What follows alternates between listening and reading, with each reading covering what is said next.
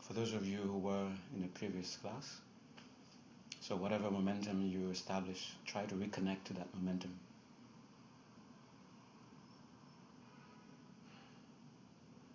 Or recall the best meditation you had and try to reconnect with that.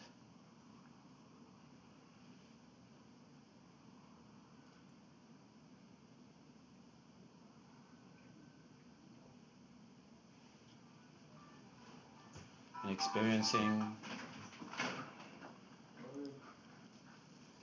experiencing whatever measure of tranquility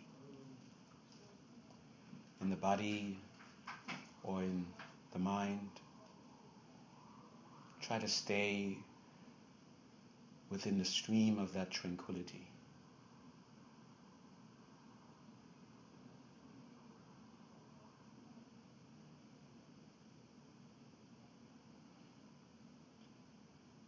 And to deepen that sense of tranquility, to sort of pacify any either manifest or unconscious unconscious worry. Whatever concerns you have whether they are deeply personal or global that dominates your thinking where you have a sense of urgency to understand or to resolve. Have the confidence here and now that what you are doing right now is a direct, effective means of addressing those concerns.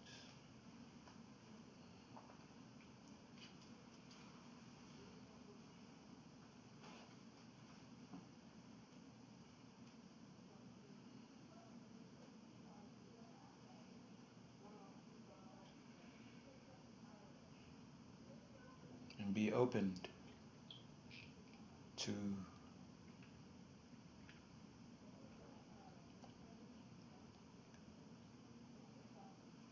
tranquility. Be opened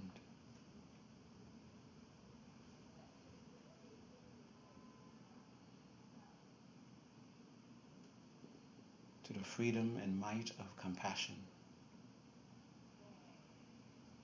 Be open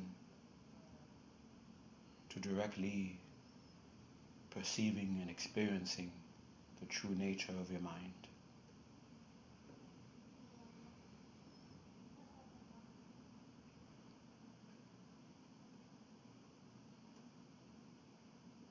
And be mindful of how that openness enhances the sense of whatever measure of tranquility you're experiencing.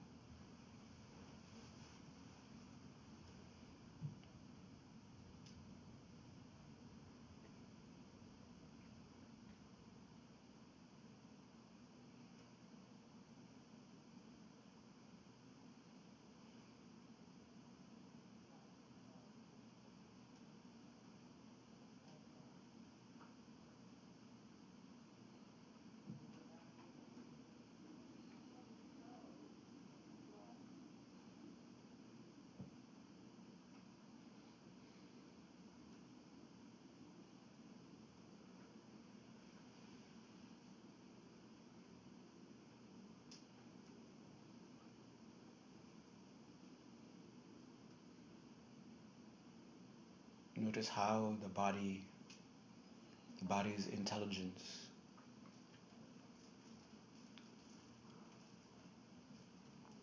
is giving free advice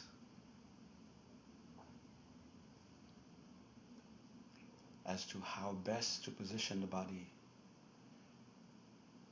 to fulfill the objective of your intentions.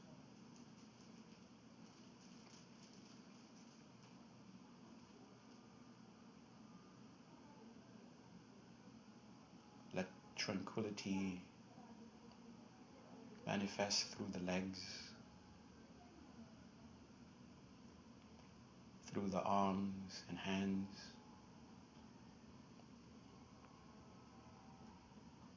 Through the torso, the back, the head and neck, the mouth, teeth, tongue,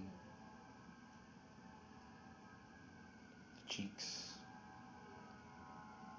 the eyes,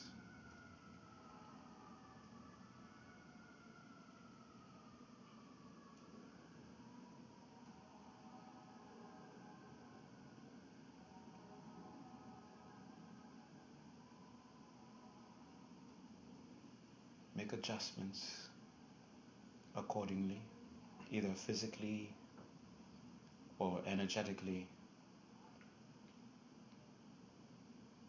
in order to further enhance the experience of the tranquility.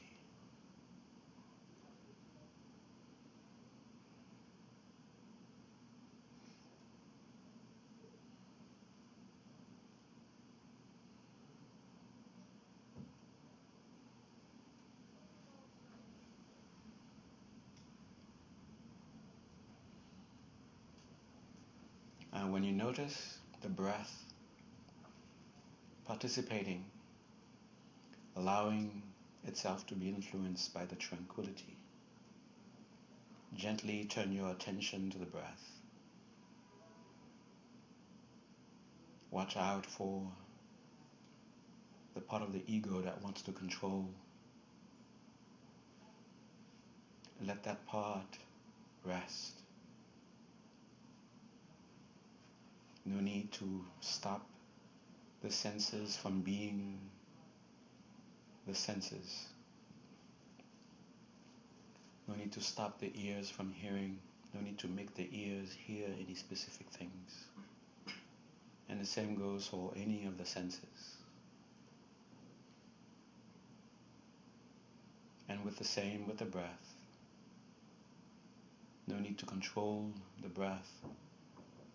No need to force the mind to focus on the breath.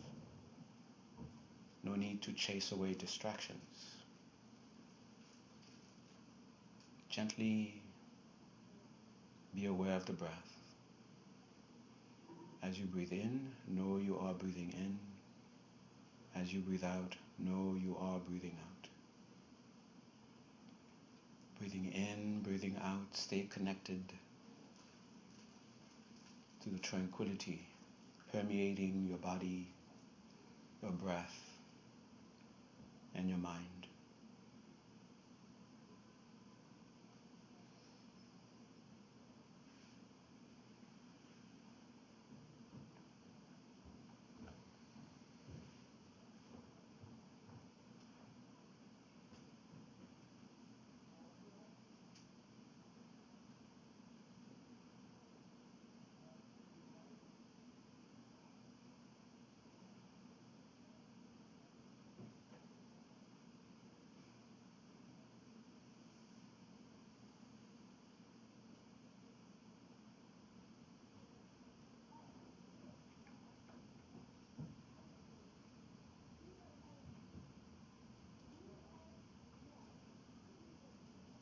Continuing to observe the breath in this way,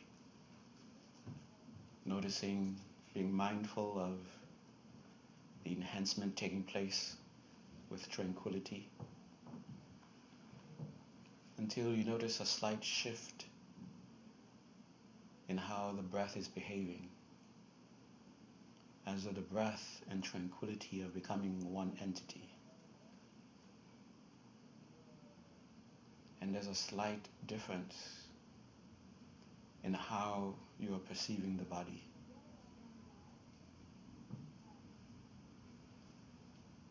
When you notice this, then have the intention, added intention, to keep the flow of your awareness on the breath unbroken for 11 cycles of breath.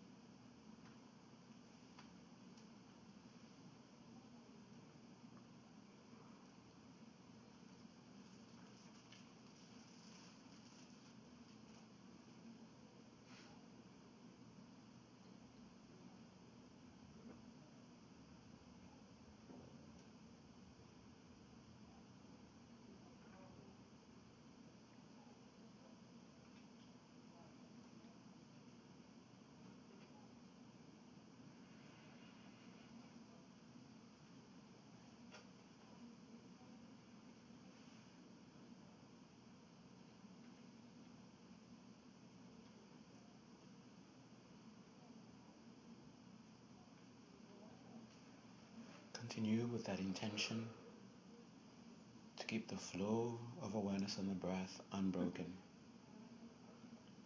No matter what else your senses pick up, you do not chase them, you do not grasp, nor do you lose the flow of awareness on the breath.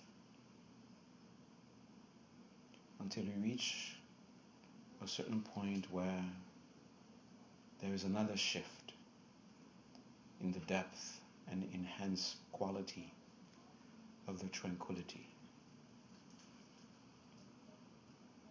Where the tranquility in the mind, the breath, and the body becomes one entity.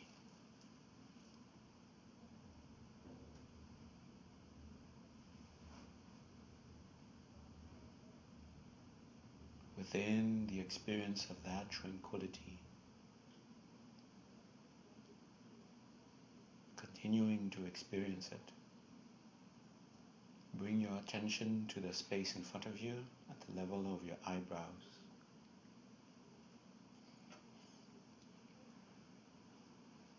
And recall your intention, your motivation, and be open for it to be infused by whatever level of altruism, however, however much that it can be infused with.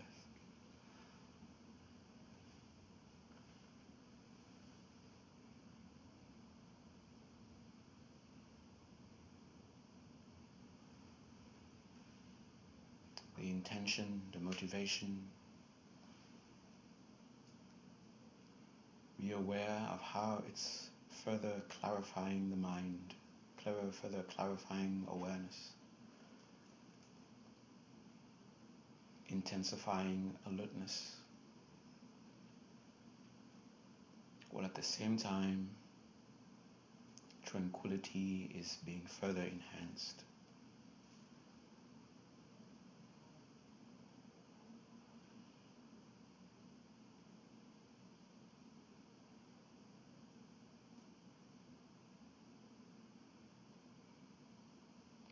Revisiting your intentions, your motivation. As much as you can, be open for it to be infused with altruism until you experience a certain shift in consciousness. Either the tranquility becomes more intense, something about the awareness of body, the mind, or the breath shifts to a level of more intensity, more clarity, more tranquility.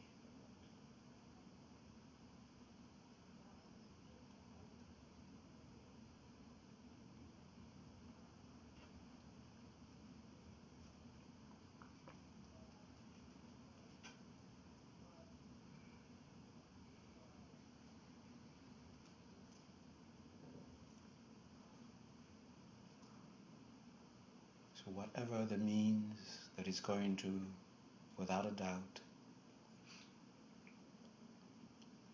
infallibly help you achieve your objectives, help you find the understanding you are desperately seeking, the solution that you're seeking, the transformation that you're seeking. Feel the presence of this infallible guide, this infallible means, and strengthen your connection. Express your reverence, your gratitude, and consciously entrust yourself. Take refuge.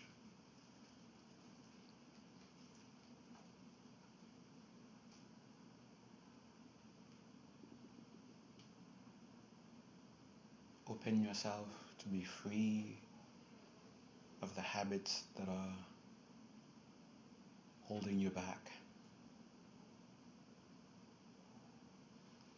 Open yourself to be free.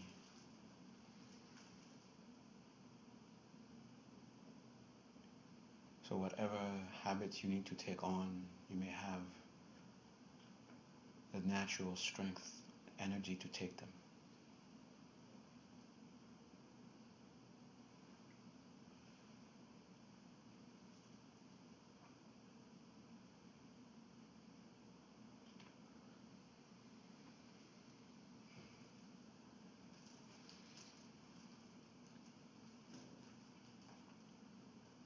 feeling ready. Again, infuse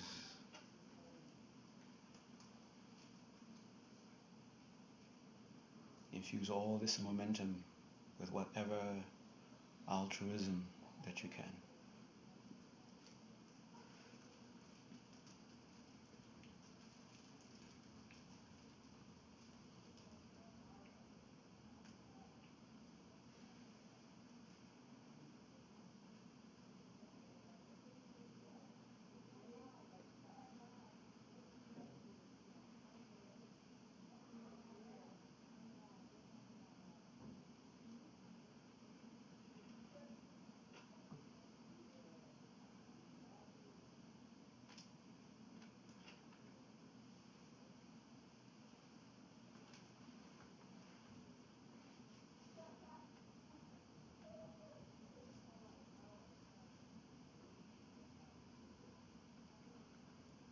Be aware of the slow closing of the doors of distraction and allow it to take place.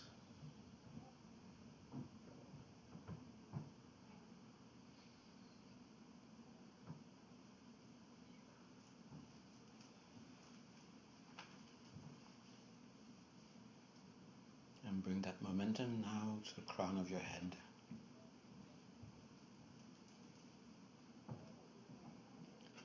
Whatever physical, emotional way you are aware of that presence of your infallible means at the crown of your head. Be open to letting go of what you need to let go of, to take on what you need to take on. Be open to the freedom and might of compassion. Be open to directly experience, directly perceive the true nature of your mind.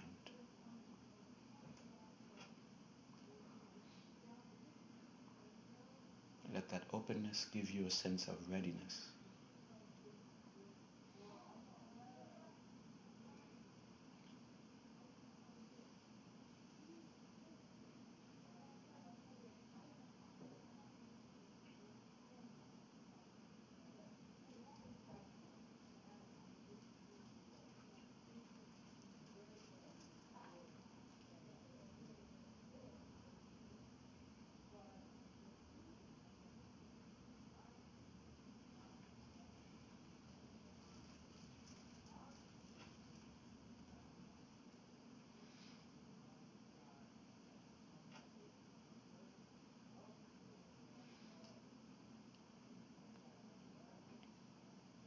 You feel ready,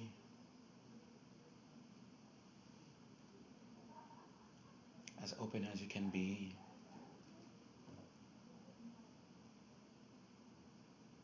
to the freedom and power of compassion. To directly experience, perceive the true nature of your mind. Bring that momentum from the crown of your head into the center of your heart center.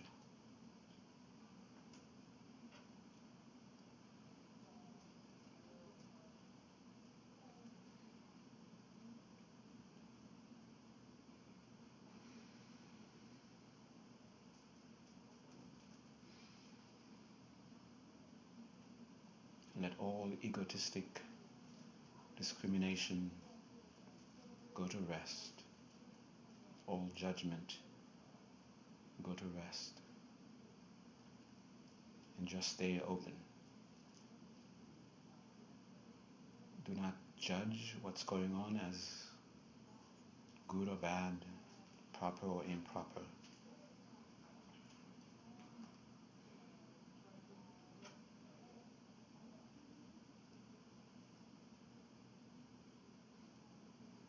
Should or shouldn't.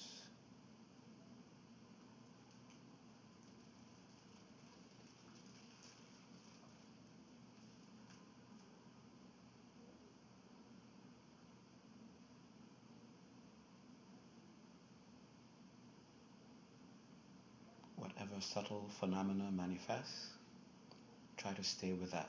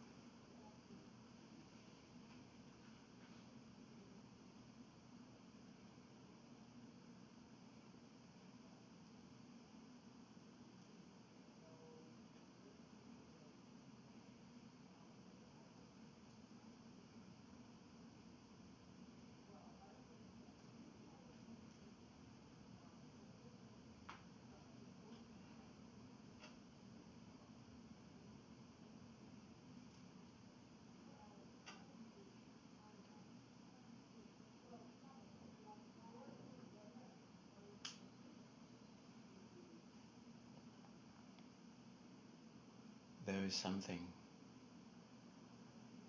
left unknown results in all those things that you have concerns about and their perpetual recycling. That which you need to know can only be perceived after you open the mind, the eye, that is within your heart center. And that which you need to know already dwells within you.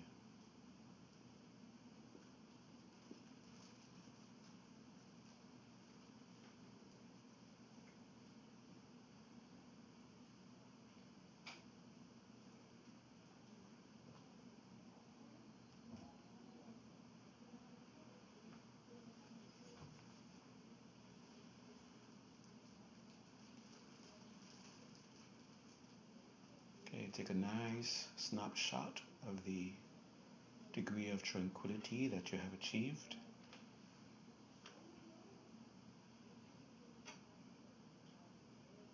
And now make the decision to come out. Bring your attention to the breath, observing the physical properties of the breath, the warmth, coolness, the weight, and through, through the consciousness that is awakened by turning your attention to those properties of the breath, let that very consciousness take in the physical properties of the body.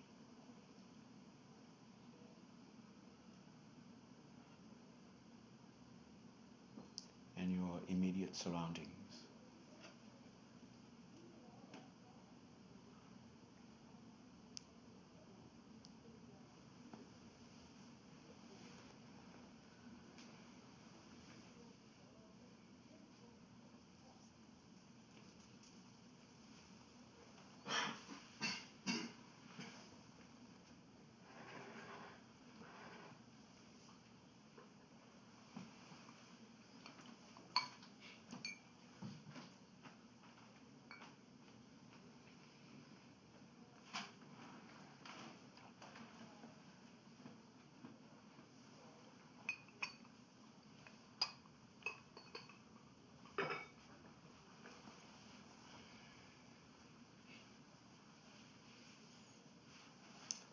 Okay, hello everyone.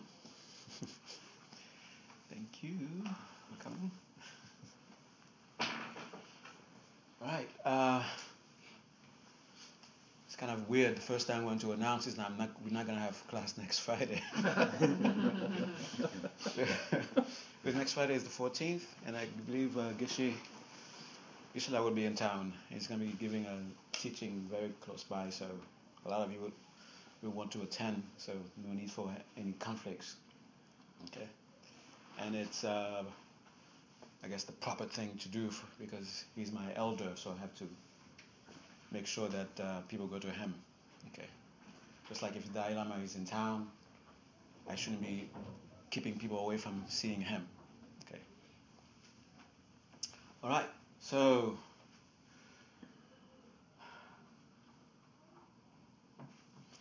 we have the text. Oh, it's growing. hope we have enough. Um, some people may have to share, so. Don't worry, we're not going to read that much, okay? For those of you who don't like to read. And for those of you who love to read, sorry, we're not going to read that much also. we can't satisfy everybody.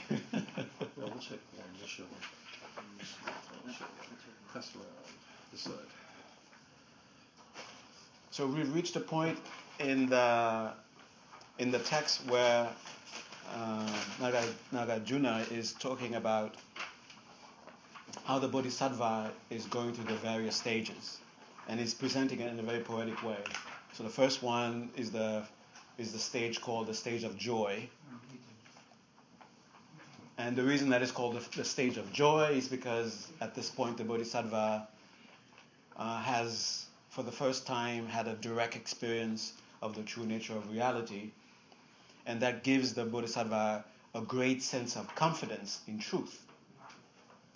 And because of that, the Bodhisattva has a natural uh, tendency for uh, uh, what, what, you might call it, uh, anything that connects with attachment naturally fades away.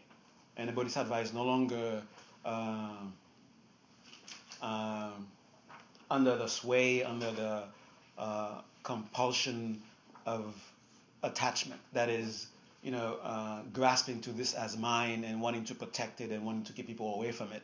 And the, uh, the actual, uh, the opposite occurs when uh, an opportunity for the bodhisattva to exercise giving uh, takes place, the bodhisattva experiences great joy at the opportunity. And just thinking about it gives the bodhisattva great joy. And of course, the bodhisattva knows the joy comes from also seeing for the first time the true nature of reality, and that gives the bodhisattva a great joy. And this joy is continuous. It's not that he, uh, the bodhisattva touches that once in a while but is constantly in that state of joy. And that joy sort of like magnifies when an opportunity for exercise uh, uh, giving takes place. Okay, so uh, it is said at this at this level, the bodhisattva now masters the perfection of giving. Okay, it's not this, the first time the bodhisattva is practicing giving, but at this level the bodhisattva really understands what what's involved in giving. Okay, and also because of because of that, because of what gives rise to natural generosity.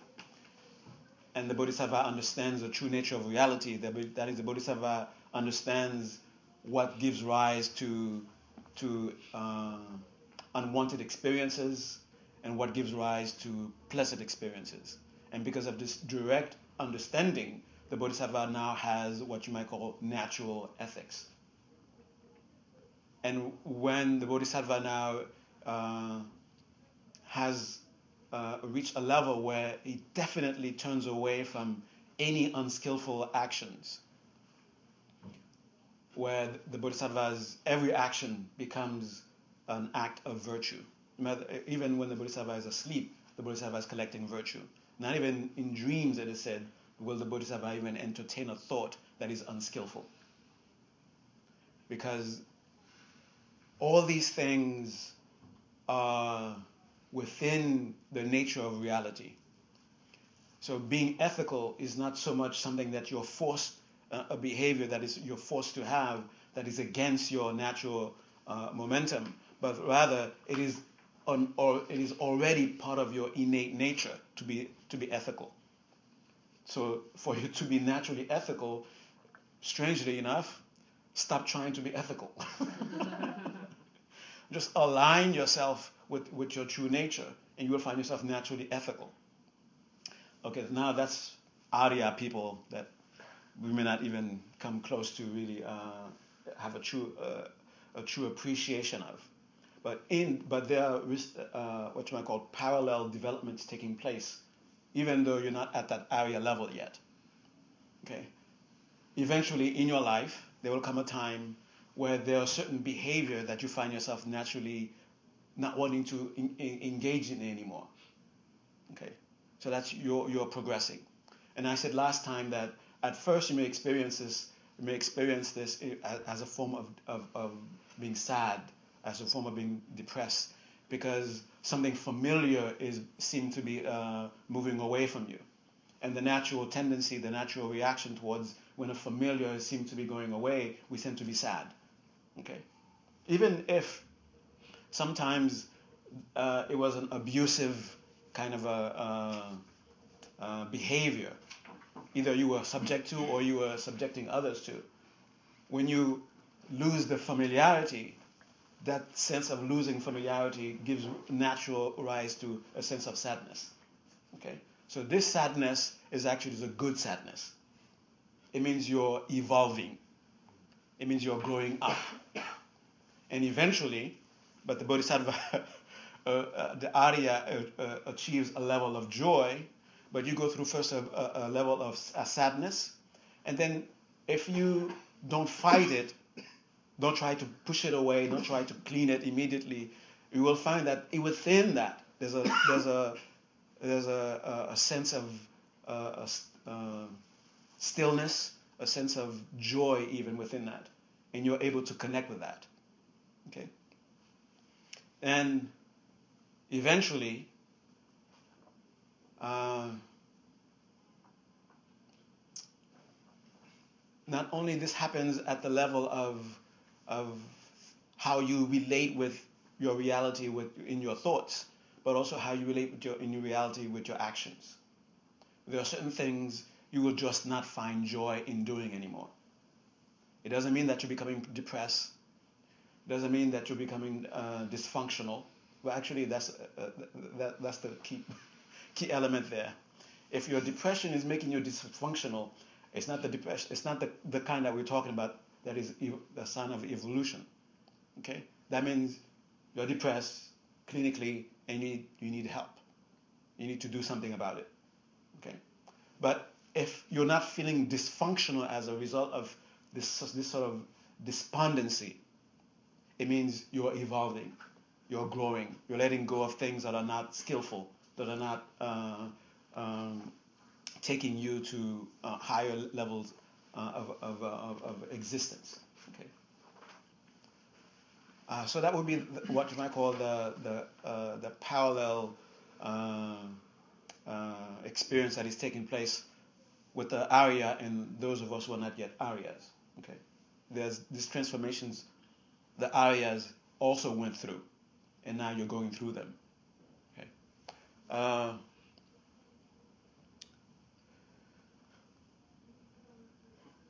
the, the one more is patience. That's the next level.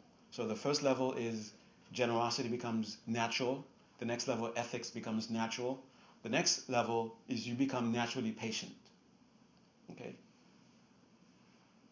it's, it's as if in this in this level it's sort of uh, uh, incompatible for you to have any thoughts, any emotions of that will distance you from a, from a sentient being. Because the initial motivation that's, that pushed you on the path is a desire, an aspiration to be as close to sentient beings as possible. And then your only the only thought that comes into your mind when you think of them is a concern for their welfare. And you understand that whatever behavior that they display, it's either comes from either they are wise or they are completely stupid. And if they're completely stupid, you don't you know, you don't, uh, uh, do you say, you don't uh, put them down because they're stupid. You have compassion for them. Okay? And if the stupid person is is uh, attacking you, is trying to harm you, okay? If someone is, uh, let, me, let me put it this way: if someone is attacking you, trying to harm you, it can only be a stupid person. Because only a stupid person will do such a thing. Because they don't know the real consequence of trying to of harming someone else. If they knew the real consequence of harming someone else, they would not do it. But because they're deluded, they think that somehow they can get some sort of benefit in harming you. Then, out of that delusion, they're acting. So you, at that level, all you can see is someone who's over, overtaken, overwhelmed by delusion. And because of that, because you have concern, sincere concern for their welfare, you see that they're acting stupidly. You see that they're acting not out of their true intent. So you have compassion for them. And that compassion, that natural compassion, give manifests as what someone will say, you have patience. Okay, with this person. You, it's, it's, it becomes, because of that clarity of understanding, it is impossible for you to be angry at someone. First, because it is incompatible with your uh, uh, ideals and aspirations.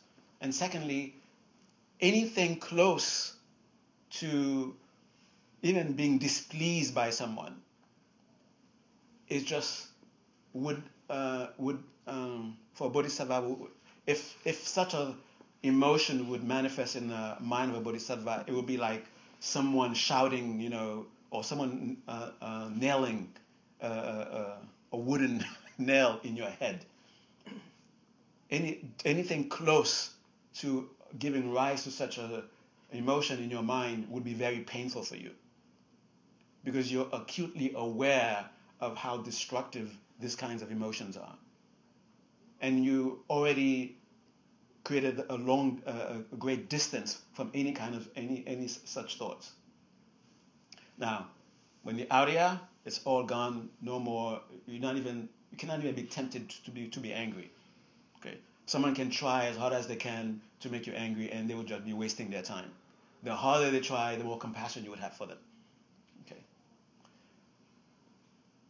Now, before before we get to this Arya state, it's just like uh, a parent understands under understanding a child, and there are certain behavior that the child exhibits, which is really trying to get the trying to control the parent, trying to make the parent uh, have a certain emotion, especially the emotion of on being annoyed, because uh, unfortunately the dynamic between the parent and the child is that when the parent is annoyed, the child gets something, something that some sort of reward. Either they're left alone, or they're given something so that they can be left alone. Okay. So uh, the child sort of learns to manipulate the, the, the, parent that way. Now, when the parent becomes wise to this, so when the child is trying to get to the parents, uh, uh, get try to get to the parent, the parent no longer allows that to be uh, something to give rise to anger within them or being annoyed. Uh, so with with you, just because you're you are in, uh, you have a sincere aspiration towards truth. You may have no idea what that truth is. You may have a complete wrong understanding of what that truth may be. But because your aspiration is sincere, just that alone will guide your behavior. And you will just not want to be bothered with certain emotions, with displaying certain emotions especially the emotion of anger, the emotion of being annoyed, is just completely a wasteful uh, emotion to have. Now, it doesn't mean, this is where we get confused, especially in the beginning. It doesn't mean that when there is some something that needs a forceful, uh, uh, uh forceful correction, correction that you will not take that up out of compassion. It doesn't mean that if someone is doing something uh, destructive, that you will just somehow see it as somebody, you know, giving flowers to someone. Okay? You will not be so stupid, okay? being spiritual, being evolving doesn't mean that you get stupider and stupider. And then when someone is harming you, and you just have this stupid understanding that oh they're not really harming me they're just doing me a good deed that's not that, that's not what the compassion comes from okay uh, so remember it's knowing truth that's the path it's not being oblivious to it it's not creating a an illus- an, another illusory world on top of this illus- already illusory world where you just know everything is, is flowery that's not, that's not what it is about. Okay? If someone is harming you, you know that they are harming you. But you will not respond in a way that is unskillful anymore. Okay? You will, res- you will, you will now respond skillfully. That means you will really stop the person. And that stopping the person will not have uh, uh, either a destructive repercussion on the person or destructive repercussion, repercussion on you that means you have really stopped it. That is being skillful. So far, anger is an unskillful way of dealing with something. Okay. Uh, uh, we were supposed to read something in there. So read quickly. Read seven, verse seven.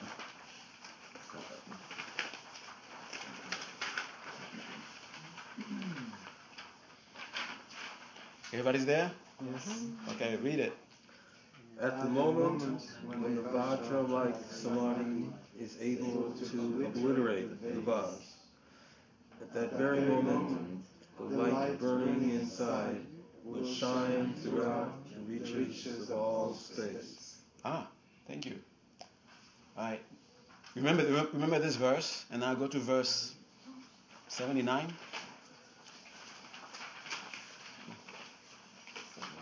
The Vajra-like Samadhi obliterates the, ver, the vase, the vase, and then the, nat- the natural luminosity just shines. Okay, now verse 79. the stains are those whom shifting patterns mark with the constant stains of desire and rest. Whoever has grown free of flaws is pure. And this is what the stainless signifies. Continue, the next one. Once affliction's net is rent asunder, a flawless wisdom shines, and with its light purifies all darkness past all limit, removing it, and hence illuminates. Okay, so these, uh, these, this, uh, the verse we had before last time that talks about the state of joy these two verses you just read, well, you read three, but the, the 70s, uh, verses in the 70 and 80, uh, these two verses were referring to the, the next two stages. This, uh, uh the first one is called joy, the second one is called, what did it say? Stain. Stainless. Stainless, and the one after that is called? Illuminating. Illuminating. Now, I have witnessed this myself. Some of you probably have witnessed it also if you if you saw the Karmapa, the present Karmapa. The first time I saw the Karmapa, he was like, uh, I was in Dharamsala somewhere going to get some chapati or something like that. and then there was a motor car approaching, and everybody was moving away. I said, What's going on? Why is everybody moving away? And it was the Karmapa coming. And then, and I looked, and I saw this guy as if he had a light bulb inside his head. and I, I, kept looking back, looking back. Is that guy really glowing? Mm. it wasn't like a like an emotional kind of glow. It was like a physical glow. Mm. Like there was a, a physical light bulb in his head. It was like a thousand watts or something, and it was it's, it's like it was no, his head was plugged in or something. Okay, and that is what they're referring to at the second at, at the stage called the luminous. At a certain state of, of uh, mastering meditation, you get closer, you reveal more and more subtle aspects of your, of, of your being, more and more uh, aspects of your consciousness. And eventually, it will not be just a personal subjective experience anymore. It will be an objective, uh, object, objective. No, no. Yeah, it will be an objective phenomena. Okay, it's not just you feeling good inside and no one knows if you're feeling good or not, but there will be this physical glow shining through you. That's what the stage, the luminous, is referring to. It's, it's, it's called the luminous not just because you have this uh, metaphorical wisdom, you, you, you have this bright mind like Einstein or something like that. Okay, that's not, the, that's not the, what they're referring to. They're referring to a, not only that, but there's a physical manifestation taking place in your body itself. As your consciousness is getting, as your attention is able to with, go into more and more subtle levels of awareness, there's a transformation also taking place in your physical body. And one of the signs of it is that your physical body emits light. Okay? Now, when the, when the Karmapa uh, was first born, I'm not sure about, I wasn't there, but people say, they say that the light was so bright that you could read by it. And I'm not quite sure. I'm not quite sure how true that is. If it was just, you know, if devotional speaking, but you can. It's it's an it's an obvious, evident brightness, and you can sort of notice it at a very subtle level. Like if your eyes are attuned to that kind of thing, you can see that there are certain people that sort of shine. Like for example, when the Dalai Lama is in in a room, there seems to be this brightness, even though it may not be an evident like you know, like a light bulb kind of, but there seems to be this brightness. Okay, and eventually, uh, uh, they say the uh, uh it's a strange thing. As this transformation takes place, your body naturally starts to shine. Now, this will become a distraction. So when you evolve to a higher state, you tone it down. Okay? It'd be like showing off, you know. so you don't want to walk around, look at me, you know. I'm a third level bodhisattva. Bow to me, you, uh, you ordinary person. okay. Uh, in the beginning, you cannot control it. Okay, it will just you, you will just shine. Okay, and then later on, you will exercise a certain control over it. But it doesn't mean that the transformation in your body is stop is stopping because you're controlling the, the brightness. Okay. Um, and so. Yeah. So at that level, that's when you're, you're uh, uh, uh, you, you pass beyond being stainless. Okay? Your ethics, you're, you're naturally ethical, you're naturally patient. So all these things are connected. So the reason that we're not shining is because our minds are filled with kleshas. That's why, not, that's why we need light bulbs to, to, to see. Okay. All right? All right. Now the meditation.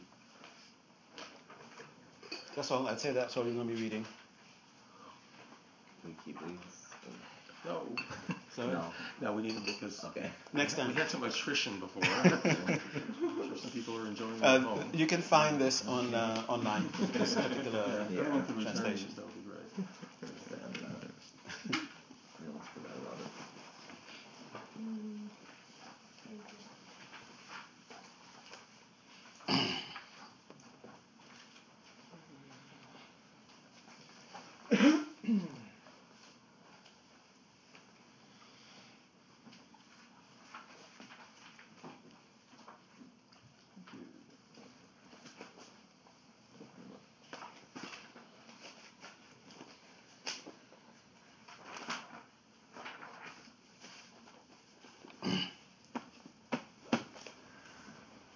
So just remember, before joy, there's depression, beautiful. and before uh, good meditation, there is bad meditation.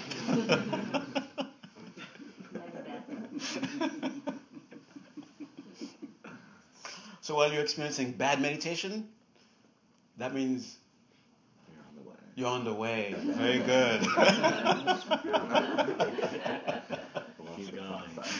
Just keep going. And you will reach a little corner. It's called Extremely Boring Avenue. Okay? I've got it. It's, it's, it's a little street, okay? But it's going to look like a boulevard. it's going to feel like a boulevard. It's going to be extremely boring now that you're very close. And it's over when is it? Okay? So if you're very bored with your meditation, that's good. Okay? But if you're bored before you even start meditating, that's bad. okay? Okay.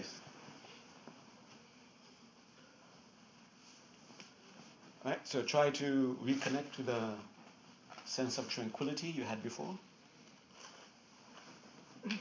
Just remember it and try to stay in that recollection and allow it to permeate your being.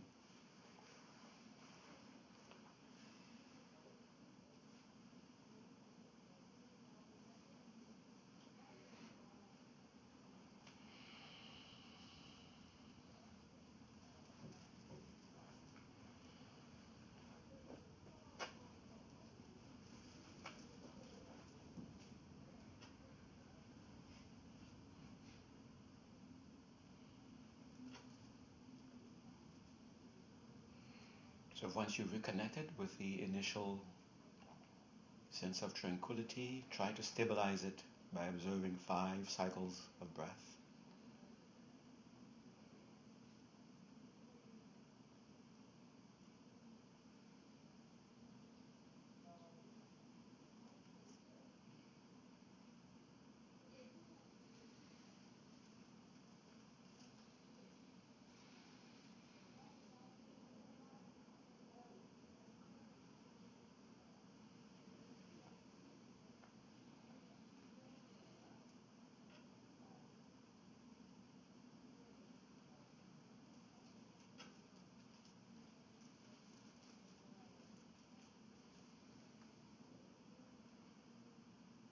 And bring your attention back to your heart center.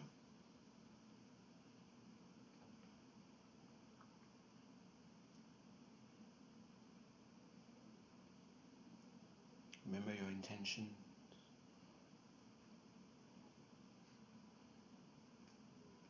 And be open again. Open to directly perceiving and experiencing the true nature of your mind.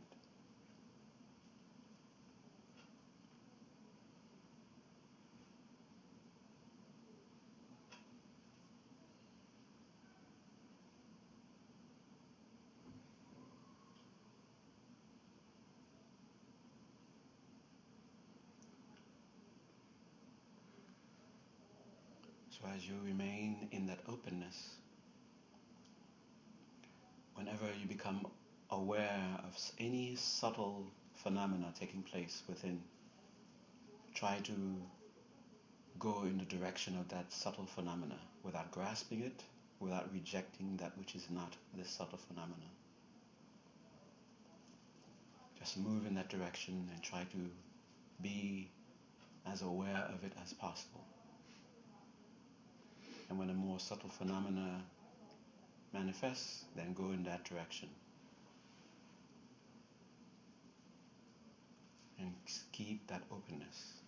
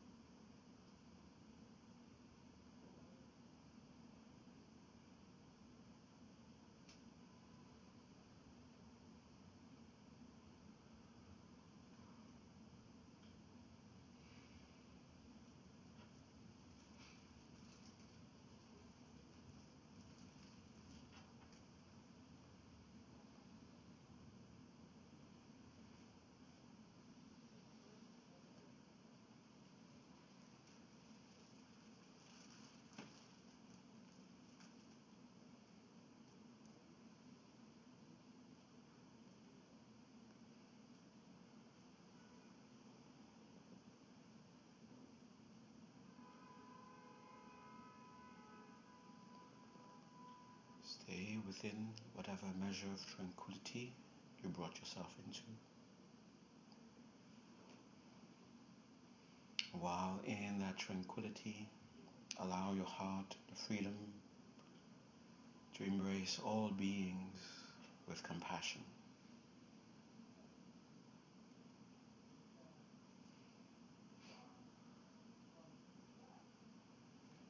And let that tranquility be a gift to them.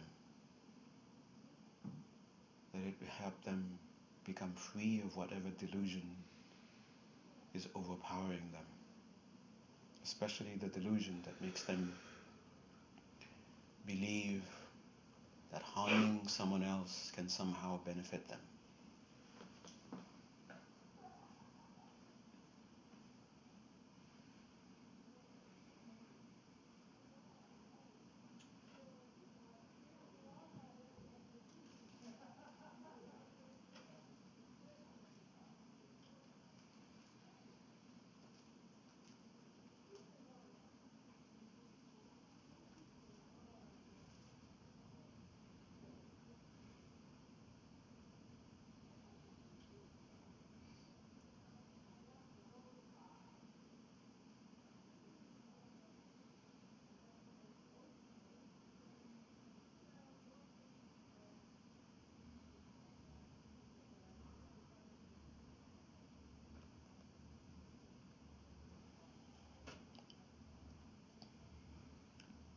Dedicate.